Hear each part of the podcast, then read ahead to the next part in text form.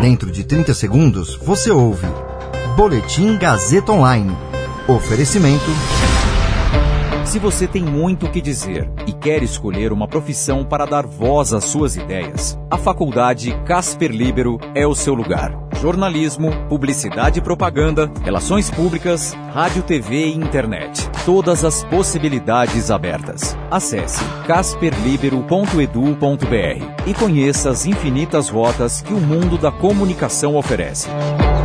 Comunicação é mais do que uma escolha, é um modo de existir. Agora você fica bem informado e atualizado. Está no ar o Boletim Gazeta Online.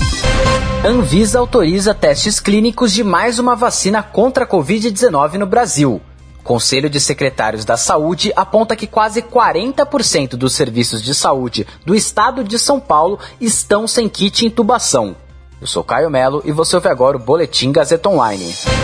A Anvisa autorizou ontem testes de fase 3 de mais uma vacina contra a Covid-19 no Brasil. O imunizante é o desenvolvido pela biofarmacêutica Medicago RID, do Canadá, e pela farmacêutica britânica GlaxoSmithKline, a GSK.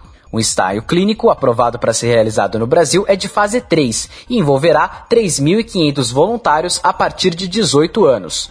Os participantes deverão receber uma dose única da vacina ou um placebo para servir de grupo de controle. A Anvisa não informou a data de início dos testes, que depende de aprovação no Conselho Nacional de Ética em Pesquisa, órgão do Ministério da Saúde responsável pela avaliação ética de pesquisas clínicas. Segundo o órgão regulador, a potencial vacina da GSK usa tecnologia de partículas semelhante ao coronavírus e é aplicada em duas doses, com intervalo de 21 dias entre elas. Não há informações sobre se os testes da fase 3 serão restritos a profissionais de saúde.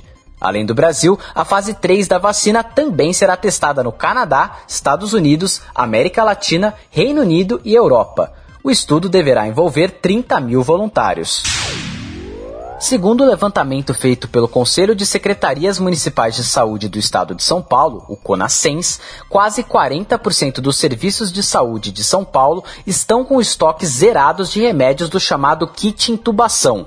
Para a pesquisa, o Conselho buscou dados das 645 cidades paulistas por meio do Sistema de Monitoramento de Consumo e Estoque dos Medicamentos do Kit Intubação, desenvolvido pela Coordenadoria de Assistência Farmacêutica da Secretaria de Estado da Saúde de São Paulo. Quando analisado o abastecimento de bloqueadores neuromusculares, um dos medicamentos do kit intubação, foram identificadas atualizações de 265 municípios, representando 1.514 serviços de saúde.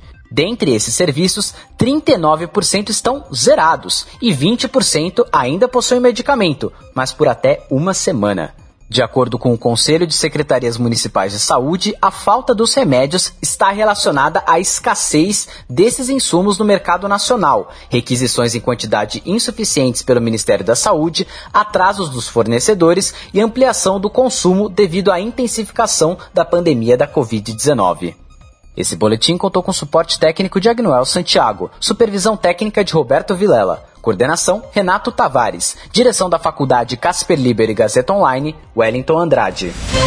Você ouviu Boletim Gazeta Online.